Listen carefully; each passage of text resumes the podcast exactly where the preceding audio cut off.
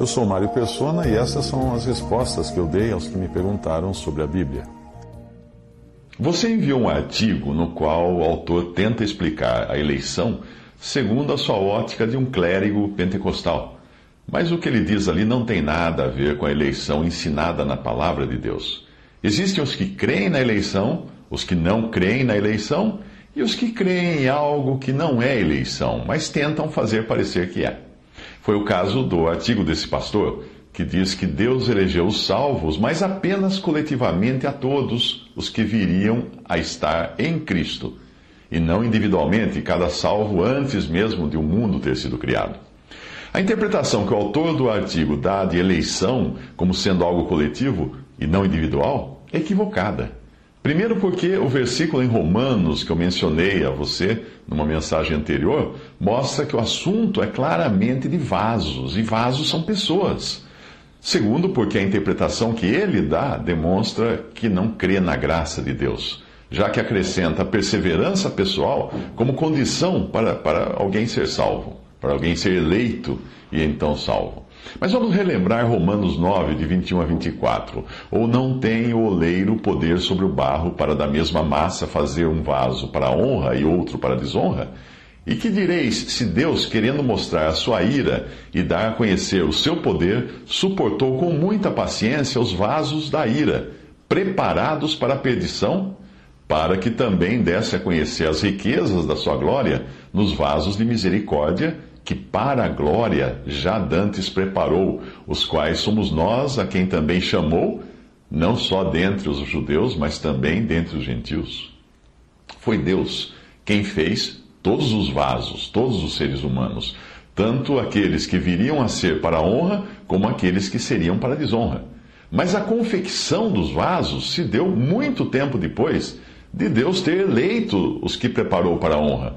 Deus confeccionou os vasos que seriam para desonra, mas não os preparou para esse fim.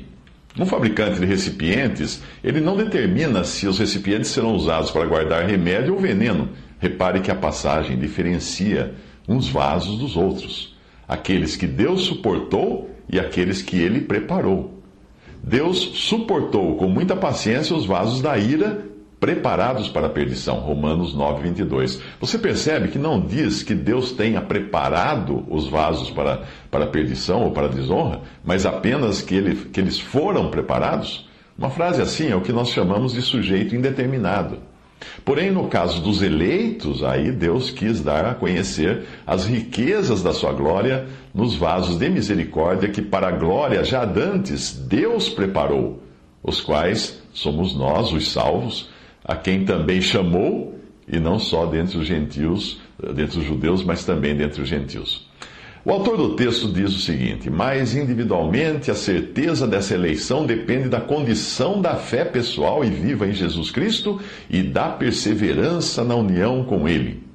Em outras palavras, segundo o autor, Deus teria eleito a igreja como um todo, mas apenas os indivíduos deste conjunto que perseverassem na união com Deus seriam salvos. Qualquer pessoa que esteja ciente da condição de ruína total de todos os seres humanos perceberá que se a salvação depender da perseverança, ninguém será salvo, mas apenas os hipócritas acreditarão que sim. Graça é um favor imerecido, é oferecida ao pecador que vai a Cristo do jeito que está. Graça não é uma recompensa pela fidelidade do crente. O autor do texto afirma ainda que a escolha, abre aspas, a escolha por Deus daqueles que creem em Cristo é uma doutrina importante, fecha aspas. Aqui o erro é bem sutil, porque o que ele está insinuando é que Deus elege os que creem. Mas Deus não elege os que creem. Deus elegeu alguns antes da fundação do mundo para que viessem a crer em Cristo. A diferença é enorme. Nós somos eleitos para sermos santos e irrepreensíveis, e não porque seríamos santos e irrepreensíveis. Efésios 1,4 diz: como também nos elegeu nele antes da fundação do mundo, para que fôssemos santos e irrepreensíveis diante dele em amor. A eleição é um ato exclusivamente de Deus, e não depende de nossa vontade ou de alguma fidelidade de nossa parte. É fácil entender isso quando nós pensamos nas eleições de governantes. Os seus nomes são anunciados Mas não são eles que se elegem a si mesmos. Eles são eleitos por uma decisão que foge ao controle deles próprios. Infelizmente, o autor do texto que você enviou não compreende a obra de Cristo e o valor do sangue derramado. Eu fiz uma busca por trechos do texto no Google e eu descobri que ele é de autoria de um pastor de uma igreja pentecostal, o que já foi suficiente para eu entender a origem das suas ideias. Os pentecostais não creem numa salvação unicamente pela graça de Deus, porque, segundo a doutrina pentecostal, caberia ao crente se esforçar para manter-se salvo.